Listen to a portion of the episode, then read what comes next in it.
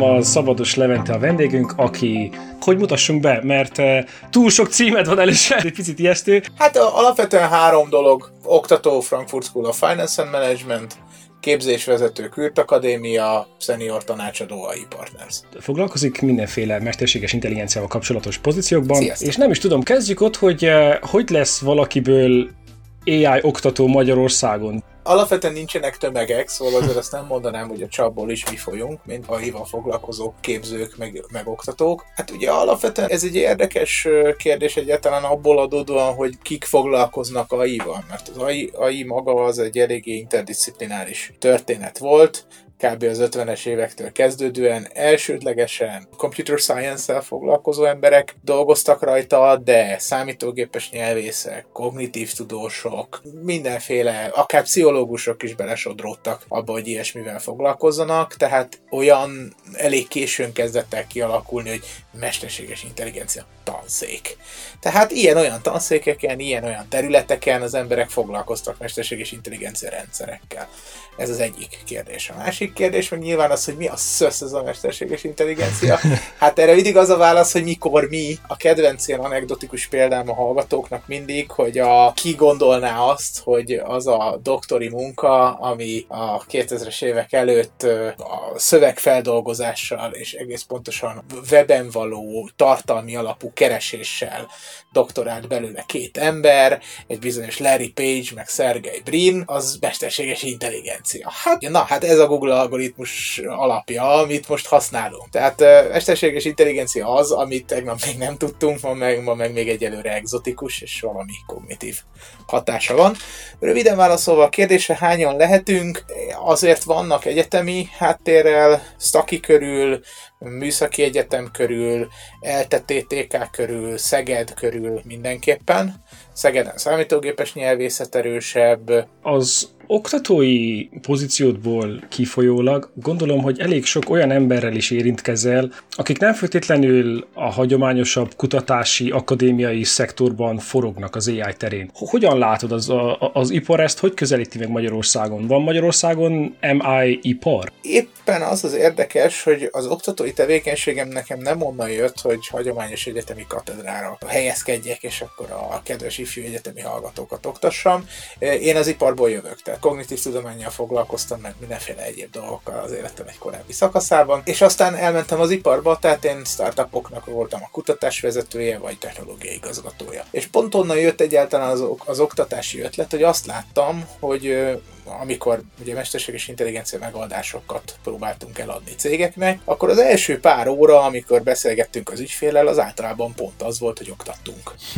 Na várjatok, mi ez? Na várjatok, hogy van ez? Hú, mit kéne ebben csinálni? Hát ennyi ember megkérdezi, hát ez biztos valakit érdekel, nem? Tehát azt látom, hogy kifejezetten volt és van egy olyan igény az ipar felől, hallottak róla, tudják, sejtik, hogy ezzel kéne foglalkozni, a szomszédnak egyébként már lehet, hogy van is, de nekünk nincs. Mit lehet ezzel kezdeni? Azt annál inkább, hogy milyen gazdasági hasznok várhatóak, vagy milyen alkalmazási területek azok, amik jobban mennek, meg amik mondjuk egyáltalán nem jól mennek még, mert ilyen is van. Tehát ez volt a fő motiváció. Túloldala is igaz, hogyha végre sikeres ez a munka, és emberek már nem csak lelkesednek, hanem elkezdenek ipari projekteket rendelni, akkor azzal a szomorú tényekkel szembenézzünk, hogy iszonyatos szakember hiány van. Na hát ez a másik embertípus, akit ki kell képezni, aki egyébként vagy eredetileg programozó, vagy üzleti elemző, vagy statisztikát tanult, vagy fizikus, biológus, szociológus, mindenféle hátterű emberrel találkoztam már, aki úgy gondolja, hogy, hogy mégis ez egy érdekes terület, és kiegészíteni az eddigi hozott anyagot avval, hogy ehhez a területhez is értsen, és betörjön ebbe. Tehát inkább azt érzem, hogy most egy ilyen felívelő szakaszban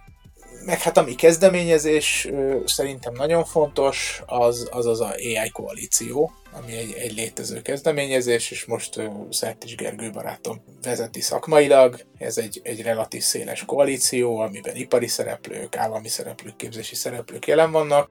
Nagyon jó ezeket hallani, hogy mennyi kezdeményezés van, és hogy mennyi lehetőség van ebbe a területbe. Itt a podcastban sokszor szoktunk beszélni arról, hogy a technológia hogyan fejlődik, és milyen hatása van a, az életünkre, vagy egyre nagyobb szerepe lesz a jövőben. Ezek alapján, amit mondtál, jó azt hallani, hogy mindenféle háttérrel rendelkező ember úgymond betörhet az AI-ba, hogyha szeretne. Milyen lehetőségek vannak? Mit ajánlanál, hogyha valakit mondjuk ez érdekel, és így felült a hype-ra, szeretne részese lenni ennek, mit tud csinálni például? Hát ami mindenképpen érdekes, szerintem, sőt, megfordítanám. Ez most egy akkora lehetőség és egy akkora áttörés, sokan, akik nagy respektben álló kutatók, azt mondják, hogy ez körülbelül olyan, mint a korai elektromosság. Pár ember most már az elektromosságot használgatja, most már vannak ilyen kisebb-nagyobb elektromos hálózatok, de hát a fene gondolná, hogy olyan teljesen hétköznapi dolgokat, mint a por összegyűjtés a szőnyegről, azt elektromossággal kéne végezni. Hát ezt hívják porszívónak. Tehát, hogy olyan helyeken is jelent meg később az elektromosság, a zsebszámológéptől a porszívón át, ami egyáltalán nem volt elsőre nyilvánvaló. Elég valószínű, hogy a gépi tanulás jelentette lehetőségek, azok közel ilyen széles körben el tudnak majd terjedni, mindenféle irányítástechnikai rendszer, prediktív rendszer, emberi interakcióval foglalatoskodó rendszer itt-ott, amott, tehát adott esetben a termosztát is lehet okos és észreveheti, hogy fázom-e. Beszélgethetek angolul valakivel, aki egyébként egy hindi fordító hallgatja, és ezek teljesen konkrét most lévő technológiák. Szóval még skifit sem mondtam. Ilyen szempontból egy iszonyatos felvevő piac lesz ami többféle hozzáállást igényel. A legalapvetőbb hozzáállás az az, ami szerintem a legfontosabb, hogy erről nagyon-nagyon fontos lenne mindenkinek közoktatási szinten legalább tudni. Nem biztos, hogy kell programozzon, vagy a mélyét elsajátítsa, de hogy referáljon arra, hogy igenis itt van valami, amivel ő együtt kell, hogy éljen nem sokára, és mondjuk úgy befolyásolja a karrier döntéseit, vagy arra felé menjen, ahol az ő saját képességei sokkal hasznosabbak lesznek, annak fényében, hogy mondjuk bizonyos dolgok automatizálhatók. Ez szerintem elsődlegesen fontos. Ha valakit egy kicsit jobban megérintett ez a történet, az elmélyedhet olyan szintig a, a technológia alkalmazásának a megértésében, hogy tervezhet olyan terméket, felhasználást cégen belül sajátot, tudjisten, amiben kész, dobozos vagy mások által létrehozott AI megoldásokat használ.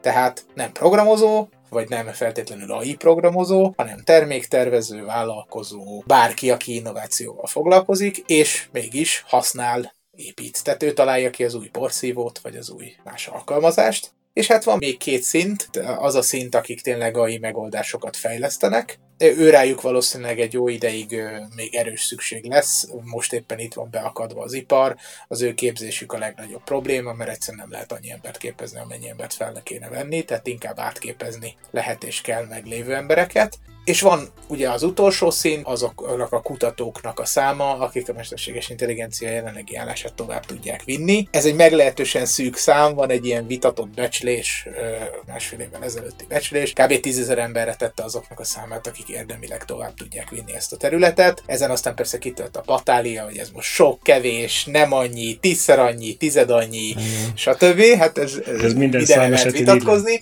de minden esetre egy nagyon limitált mennyiségű ember van, a, aki érdemileg tovább tudja vinni ezt a területet, holott napi százas nagyságrendben jelennek meg új publikációk, na ezeknek a száma azért ez igenis megköveteli azt, hogy van szükség kutatóra, és hogy hogy tud ebbe valaki beszállni, hát nyilván a kutatási szint az egy eléggé, hogy is mondjam, életelkötelezettséget igénylő. A fejlesztői szint, abban rengeteg nagyon jó online képzési lehetőség van, tényleg rengeteg, vagy hát vannak azok a képzési intézmények, vagy átképzési intézmények, mint akár a Kürt Akadémia, akár azok a szakképzések, amiket a Frankfurt Schoolon csinálok, amik pont erre célozzák, hogy egy véges idő alatt alapképességekből kiindulva, de átképezzenek valakit, vagy statisztikai alapképességekből átképezzenek valakit. A termékfejlesztési és innovációs témákban ott azt hiszem, hogy még egyelőre az emberek magukra vannak hagyva, de nagyon kellene inspirálódniuk Aha. abban, hogy miket lehet, mert rengeteg dolgot lehet. A közoktatás meg még egyelőre nem hallott a dologról, pedig kéne, hogy halljon. Azt hiszem, Andrew, te mondtad a múltkor, hogy Andrew Ng mondta, hogy be kellene vezetni az AI oktatást minden iskolába. Igen, AI for everyone.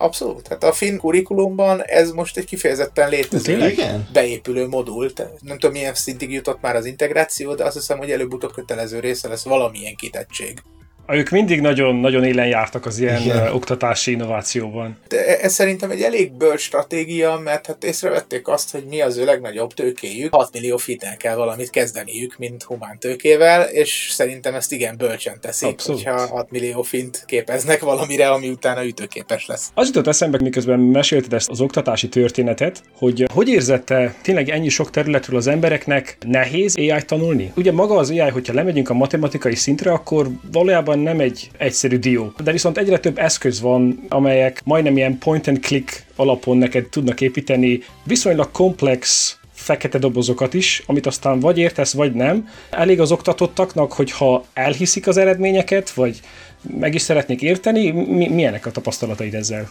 kapcsolatosan? Itt ugye két kérdés merül fel. Az egyik azért azt ne felejtsük el, hogy amit most gépi tanulásnak és ezen belül is mély neuronhálós gépi tanulásnak hívunk, az egy szelet szeletének a szelete. Tehát a mesterséges intelligencia, mint terület, azért rengeteg dolgot magában foglal, amik most valószínűleg nem annyira népszerűek vagy a haszonak. Ha egy tíz évvel ezelőtt beszélgettünk volna, akkor a területen a tudás leképezés volt a domináns paradigma, meg a szakértői rendszerek, én is azokon tanultam még korábban, és az lett volna ugye a, a, az ortodox vélemény, hogy az emberiség tudását, ha nagy tudáshálókba, gondolok itt mondjuk a Wikipédiára, vagy hasonló jellegű hiperlinkelt nagy tudáshálókba összehordjuk, akkor ott valamilyen mesterséges intelligencia rendszerrel állunk szemben. Na ez a paradigma, ez igazság szerint nem invalidálódott, ez a paradigma ez elaludt. Elaludt, most nem népszerű, most éppen a mély neuronális hálók népszerűek. Aztán majd népszerű lesz valami más. Tehát ezért mondtam azt, hogy egy másik jellegű kihívás, hogyha valaki kutatói szintre akar bejutni ha alkalmazói szintre szeretne bejutni, ott nagyon is igazad van abban, hogy elég sok, sőt meglepően rengeteg infrastruktúrális elem, open source code, elérhető áru szolgáltatás, kis erőfeszítés mentén integrálhatóak és ezeknek valóban van egy veszélye, hogy az emberek használni fogják. Olyan szintig még nem mondanám stabilnak ezt a, a tudásunkat egy területről, mint mondjuk egy másik mérnöki tudománynál. Soha nem fogod végig gondolni az áramlástani képleteket, amikor összeszereled a fűtőtestet. Valaki azt már helyetted végig gondolta, és beleépítette, és az már úgy van. Na ennyire még nem állunk jól, hogy fűtőtest szerelőként csak összecsavarozza dolgokat, tehát hogy valószínűleg kell valamilyen mélyebb intuíció ahhoz, hogy ne lepődj meg furcsa mellékhatásoktól. Mire gondolok? Nem szoktuk meg azt, hogy statisztikai alapú működő rendszerekkel éljünk együtt. Tehát ha valamiről azt halljuk, hogy 99%-ig jó, akkor nem Ez azt halljuk ki belőle, igaz. hogy 100-ból egyszer rossz. Pedig ugyanazt mondtam. És ugye nem az a feltétlen kérdés, hogy mit tudunk elérni egy rendszerrel akkor, amikor jó, hanem hogy mi a költsége annak, amikor éppen rossz. Tehát, hogyha valami 99%-ig jól vezet, az egy kitűnő dolog, csak százból egyszer elüti a gyalogost. Kérdéseket vet föl, Más kérdés, hogy kérdéseket vet föl magunkkal kapcsolatban, hogy százból hányszor ütjük mi el a gyalogost? Örök kedvenc példám volt, jogi környezetbe kellett volna szállítani egy szövegfelismerő rendszert, és azt mondtuk, hogy ez a rendszer, ez körülbelül ilyen 92-3%-os arányban fogja megtalálni azt, amit keresnek és arra azt mondták, hogy hát ez lehetetlen, elfogadhatatlan, jogi szempontból csak a 100% a megfelelő. Mondom, oké, okay. és hogy csinálják most? Hát felveszünk rengeteg gyakornokot, ők ilyen éjszakában nyúlóan relatív alacsony fizetéssel több tízezer oldalt átjánoznak, és ők megtalálják. És kérdeztem, hogy és mennyit szoktak tévedni? Erre a válasz az volt, az ügyvéd sosem téved. Na jó, hát amennyiben az ügyvéd sosem téved, akkor nem szállítunk oda statisztikai alapú rendszert. Ez teljesen rendben van. Jó. Csak hát ugye ilyen csúnya dolgokkal szembe kell néznünk. Igen. Önvezető autó esetben is, hogy ha már kevésbé öli meg a gyalogost, mint én, már morális kötelességem használni.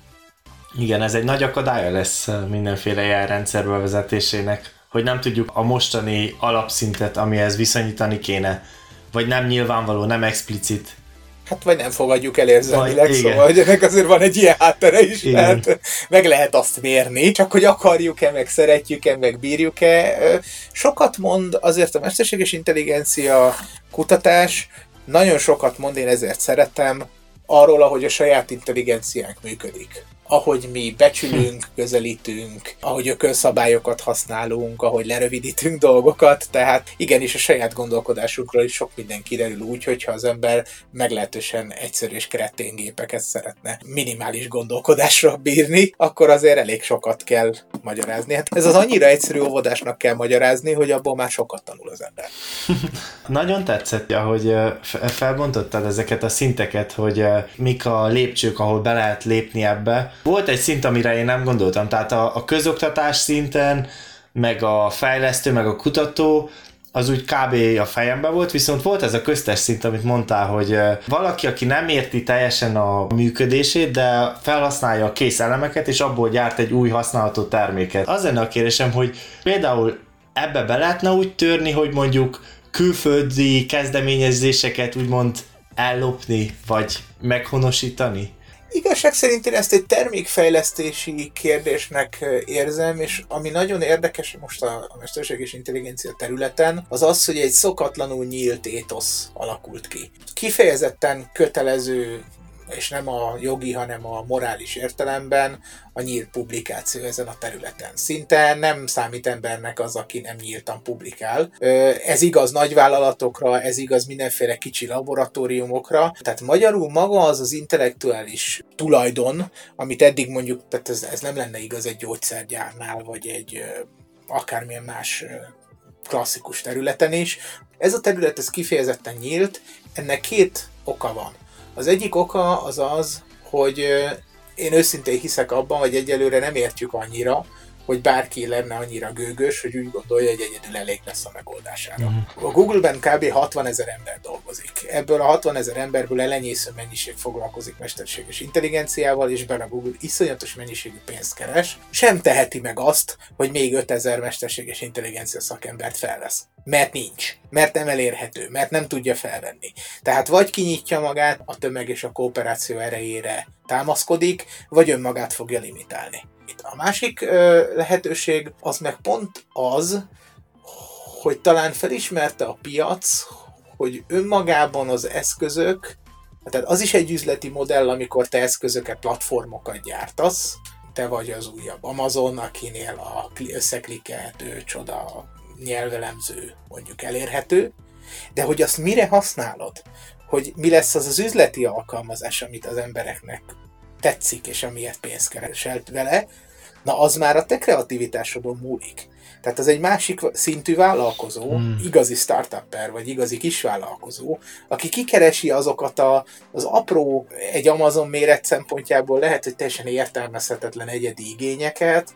Élő példa, ismerem ezt a csapatot, egy pakisztáni és két norvég srác, akik pont nálunk tanultak, és a vizsgamunkájuk az az volt, hogy lazac tenyésztésben van egy ilyen probléma, hogy a lazacok följönnek lélegezni, át kell nézni egyesével a halakat, mert van egy ilyen lazacféreg nevű jószág, ami kívülről megtámadja őket, és a lazacféreg, hogyha elég sok lazacféreg van a populációban, akkor tömegesen kell beszólni féregírtó gyógyszert a tóba. Ami azért szörnyű, mert egyrészt iszonyú sokba kerül a gyógyszer, másrészt meg hát a fene kapkodja a lazacokat. Mi van akkor, hogy gyártunk olyan egy egyszerű csövet, ami a légzésnél föltereli a lazacot egy csőbe, a cső oldalán van két webkamera, a webkamerát bekötjük az egyik nagy platformszolgáltató képelemző rendszerébe, ahol megtanítjuk, hogy ez a lazacféreg, ez nem a lazacféreg, ez a lazacféreg, ez nem a lazacféreg, tízezer ilyen példán, ezért meg tudja nekem mondani, hogy a halamon van vagy nincs lazacféreg, az aztán a csőből vagy jobbra küldöm, hogyha férges, vagy balra küldöm, hogyha nem.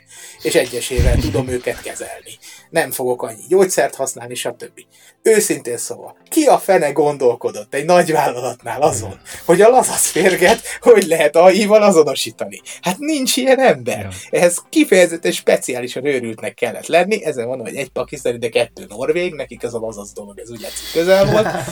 e, tehát ott kellett lenni. Hát valaki, nem tudom, mondta is srác, nem tudom, ilyen barátja az lazasz tenyésztéssel foglalkozik. Tehát akkor ebben van a nagy lehetőség, hogy megtalálni egy-egy olyan problémát, ilyen szűk területet, ahol, ahol ezt tudod alkalmazni. Ez nagyon jó volt ez a példa. És rengeteg ilyen van, tehát ez kicsit, ezért mondom ezt az elektromosság példát, mert, mert fogalmazhatnánk úgy, Gondolta már ön arra, hogy a napi söprését és felmosását elektromossággal végezze? Hangzott volna mondjuk a 20-as években a reklám és mindenki hülyén, hülyének nézett volna, holott végül is tényleg a porszívót írtam le. De jelen van a, a másik véglet is? Például amikor eljönnek az emberek hozzád, és azt mondják, hogy na, én most meg szeretném tanulni az AI-t, szeretném alkalmazni a cégembe, mert az aztán az összes létező problémámat meg fogja oldani. Tehát van, van egy picit ilyen Persze. túl van hype az AI, és az emberek nem tudják, hogy mik a limitációi? Igen, viccelni szoktunk, három típusú ember létezik, az egyik, aki úgy, úgy reagál, hogy jé, ez történik, nem tudok vele mit kezdeni, nem érdekel. A másik, jé, ez történik, de nem velem a harmadik pedig a jé, ez történik, és mindent megold helyettem. Na, körülbelül ez a három reakció van. Ö, olyan embert, a jé, ez történik, de hogy kéne ebben csinálni valamit, azt ritkábban találni, pedig ilyenre van a legnagyobb szükség. Gondolom, hogyha jön valaki egy cégtől, aki anyagi erőforrásokkal is rendelkezik, esetleg nyomás alatt van, hogy muszáj valamit megoldjon, hogy lehet egy ilyen embert visszarángatni a földre, hogy de attól, hogy neked van egy millió képed, nem biztos, hogy ezt a problémát még meg lehet oldani. Hát ebben azért látszik, hogyha az ember szépen megmutatja, hogy milyen limitációi vannak ezeknek a rendszereknek. Tehát a jelenlegi paradigma, ellentétben mondjuk az említett korábbi 90-es évek szakértői rendszerek paradigmájával. Szakértői rendszerek azok általában érthetőek voltak. Ahol működtek, ott érthetően működtek kivéve, hogy egy csomó helyen nem működtek. Na, a mostani rendszerek azok egy csomó helyen működnek, de egyáltalán nem biztos, hogy érthetőek. Tehát, hogy ez a, ez a másik megközelítés. Ezt a limitációt, ha az ember elmondja, hogy nézd, lesz egy olyan fekete dobozod, ami nagyon jól meg fogja mondani, hogy mi a hitel kockázat a Kovács Gézának. Aztán, amikor te elutasítod Kovács Gézát, feljelent téged a PSF-nél, kijön a PSF, és megkérdezi, ön milyen jogon utasította el Kovács Gézát? Ezen a ponton te állni fogsz, hümmögsz kettőt, majd begyűjtesz egy akkora bírságot, hogy elszomorodsz. E, ez az egyik lehetőség. A másik lehetőség, hát az, amikor tévednek ezek a rendszerek, akkor egyáltalán nem úgy tévednek. Sajnos most vizuális példa jut csak eszembe, de egy, egy kitűnő vizuális példa arra, hogy egy kép osztályozó algoritmusnak, hogyha az ember mutat képeket, tipikusan például egy pandát, és ahhoz nagyon kicsi emberi szem számára láthatatlan zajt kever, megfelelő zajt, akkor az a panda kép az nagy valószínűsége Gibbonnak lesz azonosítva. Ami hát ugye emberi szempontból egy rohadt nagy tévedés. Tehát az úgynevezett mekkora nem mindegy esete. Tehát amikor tévednek ezek a rendszerek, akkor nem a mi érzéseink szerint kicsit tévednek, hanem meglehetősen nagyokat tudnak csúszni erre-arra. Főleg úgy, hogyha az ember ügyesen tervezi ezt a zajt, és ez a harmadik terület, ez a bizonyos támadhatóság, vagy ellenséges példák nevű terület, hogyha van, aki van olyan jó és kedves, már pedig, hogyha az internetre kiteszünk valamit, akkor az internetnél megpróbál mindent szétszerelni, amit mi összeszereltünk. A kellemetlen az, hogy erre elég komoly statisztikai bizonyítékok kezdenek jönni, hogy minden ilyen rendszer szükségképpen bizonyos módon támadható vagy szétszerelhető. Ugye ez is megadja azokat a határokat, amiken belül érdemes használni. Ez azért említésre méltó, hogy most az Európai Uniónak ugye etikus mesterséges intelligencia irányelvei megjelentek, ebben volt szerencsém nekem is kommentátorként hozzászólni ez a szöveghez még munkafolyamatában, és ott az egy nagyon szép és nagyon bölcs elvnek minősül, hogy hát tulajdonképpen olyan mértékig kell biztosnak és magyarázhatónak lennie egy mesterséges intelligencia rendszernek, amilyen mértékig befolyásolja vagy kárt okozhat az emberek életében. Tehát nyilván, hogyha nekem a korpásító sampon helyett a korpátlanító sampont ajánlja, ez nem fog akkora tétet jelenteni, mint hogyha azt mondja rólam, hogy tüdőrákos vagyok, holott nem, sőt még inkább, hogyha nem mondja rólam, hogy tüdőrákos vagyok, pedig de ugye? Tehát, hogy, hogy mekkora, mekkora súlykülönbség van a között, hogy hát jó, hát itt ezeket kell nagyon is végig gondolni az üzleti alkalmazásoknál, hogy az a felelősség, az az impact, az a hatás, amit az emberek életére keltesz, az milyen bizonyossági elvárásokkal jár együtt. Abszolút. Érdekes, amit mondasz, hogy valójában a társadalom nem biztos, hogy fel van készülve arra, hogy az AI-nak mekkora formáló szerepe van. A szuper volt, amikor említetted a Google-nek a példáját, hogy annak ellenére, hogy mekkora cég, és gyakorlatilag egy feneketlen zsebből osztják a pénzt, még nekik is limitált az a szám, ahány mérnököt alkalmazhatnak, és akkor bele lesznek forszírozva abba, hogy muszáj lesz kollaboráljanak a, a versenytársaikkal. És akkor ez már egy olyan irányba kezdi eltolni a társadalmat, hogy azok a szabályok, ami alapján most működünk, azokat a szabályokat egyre inkább megkezdjük kérdélezni, de ez nem biztos, hogy egy rossz folyamat, mert ahogy mondod, esetleg megkezdjük jobban érteni, hogy mi magunk miért mondjuk az esetek 95%-ban valamire, hogy tüdőrák-e vagy sem, megvédeném, hogy akkor nem biztos, hogy ha egy fekete dobozra bízzuk a társadalom etikai döntéseit, statisztikailag, amit a társadalom átlagosan hozna, az nem biztos, hogy rosszabb, mint a mostani társadalom.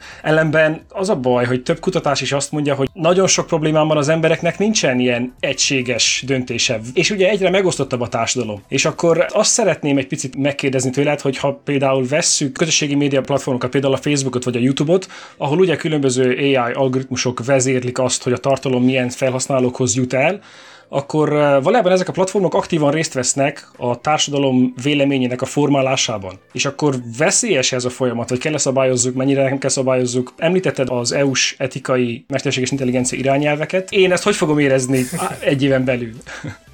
Hát ugye itt ez a fő kérdés. Ugye érdekes dolog, tehát ugye egy valamit mondtam, de aztán egy picit csaltam, mert egy valamit nem mondtam. Én azt mondtam, hogy az algoritmusok, illetve az algoritmikus fejlesztés, eredményei, a belátások és a kutatási eredmények közösségiek. Azt nem mondtam, hogy azok az adatbázisok, amiken tanították az algoritmusok, azok is közösségiek lennének. Azt nem mondtam, hogy a Google egyébként az összes ember Google kereső viselkedését, vagy a Facebook az összes ember like viselkedését is lesz szíves nekem csomagban odaadni. Tehát ami érdekes, az az, hogy a know-how birtoklása kevésbé lesz szigorú, és kevésbé lesz őrzött, Viszont az adat, az adatismeret birtoklása, vagy az adatvagyok birtoklása aránytalanul felértékelődik, és tényleg nemzetállami szintű szereplők törpülnek el mondjuk egy Facebook adatvagyonához képest. Semmelyik nemzetállam, talán Kína, aki méreteiben mondjuk annyi adatpontot tud 1,2 milliárd emberről, mint a Facebook. Tehát ez egy érdekes történet, hogy van egy adatvagyonában nemzetállammal mérhető méretű entitás és hát, hogy ezzel mi a szözt kezdünk, az nagyon érdekes. Tudnélik, az az adatvagyon egyben a mi viselkedésünknek a tükre lenyomata. Vagyis gépi tanulási algoritmusok legtöbbnyire azokat a mintákat ismerik fel és ismétlik meg, amik az adatban benne vannak. És ez felhozza például a felség vagy az előítélet kérdését általában azt szokták mondani, hogy jaj, de hát ezek az algoritmusok előítéletesek, vagy mindenféle előítéletekkel rendelkeznek. Szó sincs róla. Az algoritmusok nem előítéletesek. Mi vagyunk előítéletesek tömegesen. Mi leszünk Csak savanyú a szőlő. Hát abszolút le, mi leszünk szívesek tömegesen, előítéletesen viselkedni. Ennek ráadásul nyoma van, sőt, elég sok nyoma van, sőt, több milliárdnyi nyoma van, aztán ezt megetetjük valamivel, ami visszaköpi ránk. És fel vagyunk rá háborodva. Ez egy érdekes helyzet, mert arra mindenképpen felhívja a figyelmet, hogy van egy feszültség a megfigyelhető viselkedés, meg az önmagunktól elvárt viselkedés között. Az, hogy most normatívan mi mit szeretnénk igaznak, hogy igaz legyen, vagy helyes legyen, meg hogy tulajdonképpen éppen mit csinálunk, a között eléggé ordító különbség az arcunkba lesz nyomva, azáltal, hogy jobban megfigyeljük saját magunkat az adataink által. Tehát ez szerintem egy kifejezetten komoly társadalmi kérdés, és éppen ezért itt már a szabályozás is bejön, mert hiszen egy szabályozásnak ideális értelemben nem az a célja, hogy rögzítse azt a praxist, ahogy van valami. Ez érdekes, mert egyébként egy, egy jogtudós ismerősöm, aki egyébként formális logikával, meg jogtudományjal foglalkozik, hívta fel rá figyelmet, hogy az emberi jog az a klasszikus logika szempontjából nem kezelhető újfajta logikákat kellett rá kitalálni, miről beszélek. Ugye van egy ilyen passzus, hogy ha valaki ezt meg azt nem tartja be, börtönnel kell büntetni. Kivéve ha, stb. stb. stb. stb. Na most, és mi van, ha nem? Tehát, hogy egy csomószor a jogban vannak ilyen, ha nem. Tehát, ha mégse sikerült elkapni, de egyébként kiderül című klauzúrák. Na most, logikailag, ha valaki az, akkor azt kéne vele csinálni. Pont és nem lenne hely arra, hogy egyébként a hát jó, de tudjuk, hát nem sikerült, hát izé, hát tulajdonképpen típusú dolgokat becsempészünk. Már pedig az emberi világunk az eléggé ez. Ennek megfelelően nagyon erős társadalmi gondolkodást kellene abba beletenni, hogy mi is az, amiket ideális esetben akarunk. És van olyan, aki ezen dolgozik? Például? Ezen a problémán? Vannak. Egészen meglepő hullámokat kevert ez az EU-s történet is. Ezt egy 52 szakértőből álló és őket támogató segédekből álló eléggé népes csoport alkotta magát az alapszöveget. meglehetősen nagy munkával és jó minőségben, és aztán kitették közösségi megvitatásra, és fölhívtak mindenféle jogtudósokat, per informatikával foglalkozókat, de általában még akár a szélesebb érdeklődő közeget is, hogy tegyék meg tétjeiket. Most meglepő módon több mint 500 kommentár érkezett ehhez, és nem kis terjedelemben. Hát ha csak a magunkéból indulunk ki, ilyen 20-25 oldalas kommentárokkal sikerült szegényeket, hogy mondjam, bombázzuk, ami bizonyára csökkentette a szabad idejüket, de hogy igazság szerint itt elég komolyan vannak emberek, akik úgy gondolják, hogy erre, erre most el kellene kezdeni valamilyen erőfeszítést tenni, bár ezt jobbára inkább európai közegben látom. Mikor jelentek meg ezek az irányelvek? Tehát ez egy nagyon jelenlegi, jelenkori dolog. Igen, tehát hogy nagyjából egy másfél hónap maximum.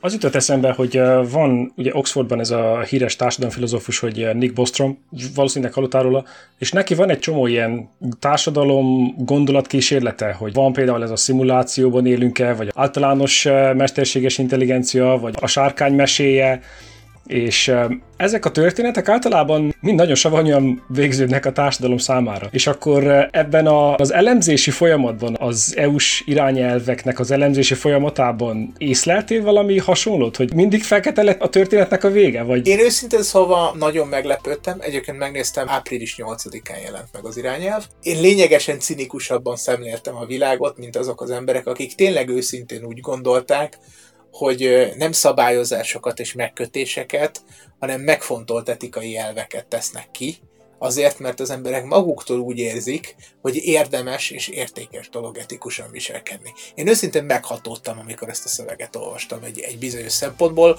attól az őszinte, jó értelemben vett idealizmustól, ami nem onnan indult, hogy és majd szabályozunk, büntetünk, betiltunk, üldözünk, ilyen-olyan szankciókat helyezünk kilátásba, ha te nem, és egyébként is, hanem azt mondta, hogy kérlek gondolkodjatok el.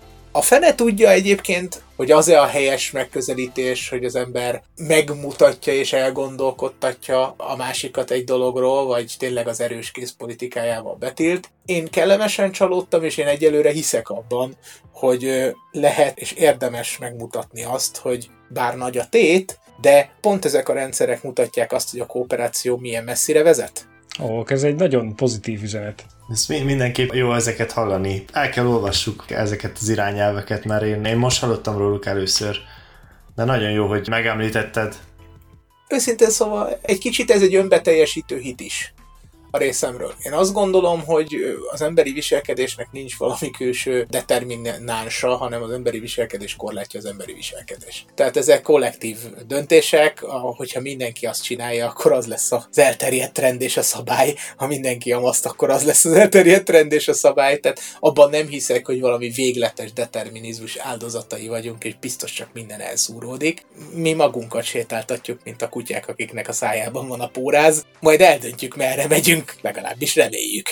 Még az jutott nekem eszembe erről a kicsit visszatérve, hogy a, hogy a nagy cégek is együtt kollaborálnak, meg az összes kutatócsoport, hogy nincs ebbe esetleg egy kicsit ilyen önzőség is, hogy hogyha valaki bezárkózna, akkor lemaradna? Vagy hogy van az a, az a gondolat, hogy esetleg veszélyes kutatni az AI-t, mert hogy esetleg eljön a szingularitás, akkor be kéne tiltani, hogy bizonyos dolgokat ne lehessen kutatni. Viszont akkor az lenne ugye a probléma, hogy mi van, hogyha egy titkos szervezet, egy állam, egy kutatócsoport ezt megszegi, és ők esetleg olyan előnyökre tesznek szert, ami utána behozhatatlan lesz a többi állam számára. E-, erről mit gondolsz? Ugye alapvetően amit itt feszegetünk, az egy nagyon általános kérdés, és nem csak az AI-hoz nem csak a technológiához, úgy általában az emberi viselkedéshez van köze, és ez mm. bizony-bizony a közlegelők tragédiája kérdés. Vagyis, hogy tulajdonképpen az emberi kooperáció mikor éri meg. Úgy általában mikor éri meg együttműködőnek lenni. És ennek van egy, van egy csomó fura határhelyzete, mert hát nyilván, hogyha már egy kellő kritikus mennyiségű ember nem működik együtt, akkor te legyél pont az a bolond, az utolsó, aki még próbál együttműködni, és kihasználják. Na de megfordítom, ha már az emberek egy jelentős jelentős része együttműködik, annak ellenére, hogy egy kicsi előny nyerhetnél abból, hogy te nem működsz együtt, hát végül is nem a közjó szempontjából, meg úgy a békesség szempontjából nem jobb megoldás azt mondani, hogy te is együttműködsz. Ha megnézitek, akkor ezek azok az örök emberi kérdések, amikre mondjuk a játékelmélet iszonyú sok formában keres megoldásokat, és hát nyilván ez egy világkép is, tehát akár azt mondom, hogy a kapitalizmus egy bizonyos szakaszában is úgy gondoltuk, hogy az egyéni profit maximalizálás elég. Hát aztán kapott valaki egy gazdasági Nobel-díjat, aki azt mondta, hogy ha mindenki csak egyénileg profit maximalizál, az kevesebb lesz, mint az elérhető equilibrium, ugye ez volt a John Nash. Ezért emberek kaptak gazdasági Nobel-díjat, amikor rájöttünk, hogy hát nem úgy van az, hogy mindenki csak a sajátját kéne tolni, hanem hát vannak ezek a közjószágok, és akkor ezekkel kéne valamit kezdeni, és stb. stb. Tehát én, én itt ugyanazt érzem, Igen. ugyanezt el lehetne mondani biotechnológiáról, ugyanezt el lehetne mondani nanotechnológiáról, ugyanezt el lehetne mondani a felhalmozott információról. Tehát rengeteg olyan területről, ami nem csak a specifikus. Ha már valami múlik, hogy ebből mit hozunk ki, akkor pont ez és nem magán a technológián. Hogy a technológia az szerintem minden esetben egy társadalomnak a, a fényében lesz azzá, amiré. Ez egy kalapács, hogy most a kalapáccsal te szöget vesz be, vagy a szomszédot fejét. Ez a te döntöd. Itt a közjó az a társadalom nem is tudom, a társadalom egyensúlya, az a közjó, amire most alkalmazzuk ezt a, a legelő tragédiáját. Ha mondjuk ezt a játékelméleti szempontból nézzük, egy fogoly dilemma problémáként fogalmazzuk meg, akkor a fogoly dilemma problémában, hogyha valaki nem kooperál, akkor neki potenciálisan előnye lehet. Hogyha Kína most nem kezd kooperálni, és nem kezdi megosztani az adatait a világnak a többi részével, és ahogy mondtad, nekik akkora lakosságuk van, hogy ez jelentős előnyhöz juttathatja őket, ez a folyamat talán már el is kezdődött, akkor viszont szükség van egy globális szintű szabályozásra, amivel hát nem túl jók a tapasztalataink a kivitelezhetőségével. Abszolút, én azt gondolom, hogy ez mindig egy, érdekes sztori, hogy próbál-e az ember az emberi érdekekre kívülről mesterségesen szabályozást tenni, vagy ha már pont a fogoly dilemmát emlegetted, klasszikus fogoly dilemma helyzeteknek az egyik ki nem mondott előfeltevése, amikor mondjuk még a Neumann vizsgálta őket, az az volt, hogy ezek a fogoly dilemma helyzetek egyszeriek. Aha. Nem ismétlődőek. Így van, így van. Magyarul például nincs benne emlékezet, nincs benne hírnév, nem tudjuk, hogy ja, hát ez a csávó múltkor átvert. Ugye az ismétlődő fogoly dilemmáknak a, a helyzete, amikor is igenis az embereknek van egy híre, az embereknek van egy emlékezete, mekkora emlékezet elég ahhoz, hogy már ne érje meg időnként átverni a másikat, hiszen úgyis emlékezni fognak rá, hogy átverte. Milyen ára kell legyen, hogy kiderül, vagy nem? Ha azt kérdezitek, hogy mit csináltatnék általános iskolában, hát legalábbis játszatnék egy-két ilyen példajátékot gyerekekkel. Azt szerintem még élveznék is a, a diákok. Az egy Abszolút. win-win. Abszolút. Szerintem ez egy, egy nagyon egyszerűen tapasztalható sztori. Igen, az egy win-win lenne. Ilyen szokták ezt amúgy, azt hiszem, ilyen céges csapatépítőkön, vagy én már találkoztam, céges csapatépítőn ezt játszottuk. És E- Endre, te kooperáltál a, a céges játékon? Hát ott, ott egy kicsit rajtad van a, a, a nyomás, hogy nem lehetsz te egy, egy szemét kolléga, úgyhogy az azért nem egy uh, unbiased játék, hogy. Hát ez csak azt jelenti, hogy nem volt elég a jutalomnak a, a mértéke. Na igen, de hogy, hát vagyis, hogy volt személyesség. Ha belegondoltok, ez azt jelenti, mit jelent? Az az, hogy neked van neved, meg arcod. Hogy neked van hírneved, hogy rád emlékeznek. Hogy te nem 213-aska leszel, hanem az a srác, akire emlékszünk, hogy jó fej volt. Vagy az a srác, akire nem. Ha megnézitek, egy csomó olyan társadalmi probléma esetén próbálják ezt mobilizálni. Az egyik legjobb nyomás nem biztos, hogy a szabályozó, hanem a vállalati hírnév. Hogyha kiderül, hogy az a vállalat egyébként gyerekmunkával dolgoztat, a nem tudom hol, az lehet, hogy a hírnévében és az tőle elforduló vevőkben nagyobb nyomást gyakorol, mint hogyha betiltanák csádban az amúgy, hogy mondjam, kifejezetten stabil politikai helyzetben és az egyáltalán nem korrupt végrehajtás mellett uh-huh. a gyerekmunkát. Igen. Azt akartam tőled kérdezni, hogy tudom, hogy ilyen nehéz megjósolni, hogy mi, mi lesz így a jövőben, de mégis esetleg te hogy látod így a, az AI-nak a közeljövőben milyen változás vagy hatása lesz az életünkre?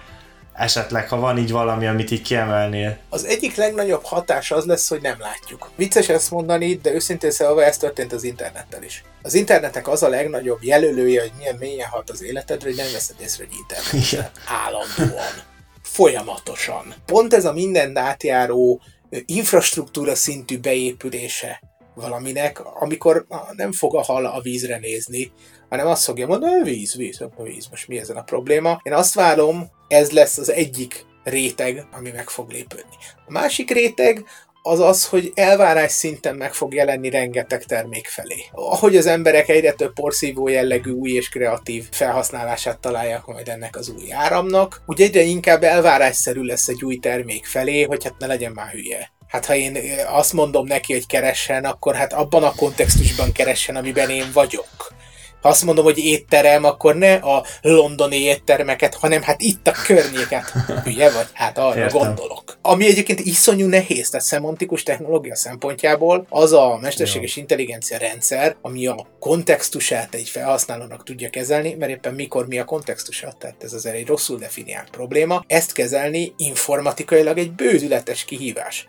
Egyébként meg egy emberi kereső viselkedésnél nagyon is már alapelvárás hogy releváns, helyileg releváns, időben releváns, az én véleményemnek releváns dolgokat találjak. Ez az elvárás, ez valószínűleg olyan termékek felé is meg fog jelenni, amik eddig, hogy milyen buta termékként is egész jól megvoltak, ezért a termékfejlesztésben szereplő vagy, vagy résztvevő embereknek iszonyú komolyan át kell gondolniuk, hogy mi lesz az, ami egy, egy már népszerű és elfogadott termék lesz, hogyha nincs benne valamilyen intelligens elem. Úgy lesz az AI része az életünknek, hogy egyre nagyobb lesz az elvárásunk a termékek felé, és igazából azt fogjuk észrevenni csak amikor nincs, amikor valamelyik szolgáltatás vagy eszköz butább, és akkor hát ez hogy, hogy nem okos? Hát igen, kicsit a telefonnál is azt veszed észre, hogyha nincs rajta internet. Nem azt, ha igen. igen, megváltozott teljesen az elvárás. Vagy amikor bemész egy üzletbe, és szeretnél fizetni mondjuk bankkártyával, vagy érintéses fizetéssel, hogy, hogy, hogy csak készpénzzel lett? Mi, mi az a készpénz? Hát abszolút, tehát a nyomás az nagyon e felé megy, és ha, ha megnézitek, ez összecseng azzal, amit mondtam. Nem hiszem, hogy az emberek tömegei azt fogják megélni, hogy AI-t használnak. Uh-huh. Infrastruktúrává válik. Mindent átjár. Egy furcsa ilyen háttérmódon. Gondoltál arra, hogy van esetleg ilyen doomsday szenárió, hogy elszabadul az AI, vagy ez csak mese igazából, vagy csak a filmek miatt van ez a felfogás az emberekbe? Kellemesebb a Terminátortól félni, mint attól a sokkal valószínűbb eset, hogy mi szabadulunk el mi szabadulunk el, és az ember nagyon egyszerű eszközökkel is nagyon komoly károkat tud tenni egymásban és a másikban. Az tagadhatatlan, hogy akinek jó mesterséges intelligencia rendszere van, az jobban tud előrejelezni. Aki jobban tud előrejelezni, az jobban ki tudja használni az előrejelzése lehetőségeit, ezért adott esetben is lényegesen nagyobb kárt tud tenni a másikban. Én ettől félek. De itt én az emberektől félek ebben az esetben. Ez egy súlyos zárszó a végére. Még azt szerettem volna tőled kérdezni, hogy, um, hogy visszatérjünk talán a legelejére. Uh, azt említetted, hogy valójában nem volt ilyen uh, jól bekarikázható előrehaladás úgy, mint szektorban, mint mesterséges intelligencia, hanem különböző alegységei, mint például a nyelvfelismerés, vagy az osztályozás, vagy a képfelismerés fejlődtek rohamosabban. Hogyha mondjuk egy picit jövőben néznénk, akkor esetleg rá tudsz így bökni egy szektorra, hogy melyik szektorban gondolod te úgy, hogy ebben most a nagyon nagy fejlődés várható esetleg a következő években? De talán félreérthető voltam. Én inkább azt akartam ebből implikálni, hogy nem mindig egy technológia az, amelyik a, a nyerő technológia, hol ez, hol az, hol amaz, de például a jelenlegi felfutás 2012-től mostanáig az kifejezetten egy típusú technológiának, a mély neurális hálós tanulásnak a, az előretörésében köszönhető. Amíg ennek a paradigmának nincs belátható vége, már pedig most még nem látszik kimerülni, az már egy sokkal érdekesebb kérdés, hogy ez a paradigma ez ilyen újabb és újabb saját gyerekeit vagy alparadigmáit szüli meg. Ebből a megerősítéses tanulás egy iszonyú iszonyú erős paradigma, lásd még AlphaGo, Go játék győztes mesterséges intelligencia rendszer, vagy AlphaStar, OpenAI-nak a Dota, tehát ezeket az online játékokat emberek ellen megnyerő mesterséges intelligencia rendszerek, ezek általában mély neurális hálók, vesző és még valami megerősítéses tanulás. De mondjuk a generatív hálók, ami egy ilyen nagyon érdekes terület, arcgenerálás, képgenerálás, hanggenerálás, ugye ez a deepfakes-től kezdve egy csomó minden ilyen terület, amikor, vagy style transfer, tehát az új nem létező emberek arcának létrehozása, a saját hangonnak a klónozása, mást mondani, mint amit valahol mondtál, stb. stb. stb. Technológiailag ez, ez megint egy ilyen áttörési terület, aminek még nem annyira látszik a vége, illetve hát ami még egy furcsa háttér terület, az az, hogy olyan adattípusokra, vagy olyan területekre is megpróbálni betörni, mint amik nem a klasszikus kép, hang, szöveg, hanem mondjuk gráfok, és akkor itt gondolj társadalmi gráfokra, vagy, vagy molekuláris gráfokra, vagy olyan területekre, amik ilyen nagyon furcsa, egzotikus adattípusok, és ezeket ugye eddig csak nézegettük valahogy, hogy ha van olyan képességet, hogy bizonyos megkötések vagy keretek mentén te létrehoz új molekuláris kötés típusokat, tehát egyáltalán egy kötés mintát, és a megkötés az, hogy az mondjuk bizonyos lépésekből szintetizálható legyen, akkor iszonyú sebességgel tudod meggyorsítani azt, hogy milyen sebességgel tervezel új gyógyszert. Na, nagyon jók ezek a példák. Többféle területre is így van rálátásod, és látod, hogy hogyan lehet ezt használni, vagy mennyire tud segíteni. Ezeket nagyon jó hallani. Hát igazság szerint ez ilyen érdekes dolog is, mert hogyha gépi tanulással foglalkozol, most abban a furcsa helyzetben vagy, hogy a legkülönbözőbb emberekkel fogsz a legkülönbözőbb dolgokról tárgyalni, és napon belül történhet az, hogy egy gyógyszergyárral beszélsz, és molekulákat kéne prediktálni egy elektromos közművel, akinél a fogyasztást, és valaki meg egy nyelvi anyagot szeretne feldolgozni valamiben, tehát ez a, a kellemes része ennek a szakmának, hogy pont mint az áram, tehát te most egyelőre az áramhoz értesz, nem értesz se a repüléshez, a porszívózáshoz, vagy a CNC marógépekhez, de hát mindegyikben van áram, úgyhogy most te vagy az elektromérnök, ezért ilyen fura helyekre hívnak, és kérdeznek mindenfélét az elektromosságról. Egészen szórakoztató terület, mindenkinek tudom. Ja, akkor nem unatkozol? Nem, semmiképp. Általában a legtöbb ilyen elég felszínes, vagy ilyen sekélyes, amikor az AI-ról beszélgetnek az emberek, viszont amikor mondasz egy-egy ilyen példát, mint például a lazacos, akkor úgy nagyon megfogható lesz, hogy ez egy működő, használható dolog, ez nem csak egy, egy, egy hype. Semmiképp nem az. Erről biztosítottak titeket. Nyilván a média mindent szeret kicifrázni, de arra a kérdésre, hogy hasznos-e, arra válasz egyértelmű igen. Én mindig egy picit ilyen az ördögügyvédjét szoktam játszani ezekben az epizódokban. Én kifejezetten nagyon örventem annak, hogy megemlítettél egy csomó olyan dolgot, ami potenciálisan a társadalomnak annyira megosztó, hogy ilyen dilemma, tehát nem, nem tudunk jelenleg választ adni rá. És ez szerintem általában a hallgatókat mindig ugye picit elgondolkodtatja, és az mindenképpen jó, mert ahogy mondod, ezek potenciálisan akkora változásokat hozhatnak az életünkben, hogy minél hamarabb kezdünk bárki, a legkisebb embertől a legnagyobb emberig gondolkodni róla, annál jobb végül is ez az átmenet.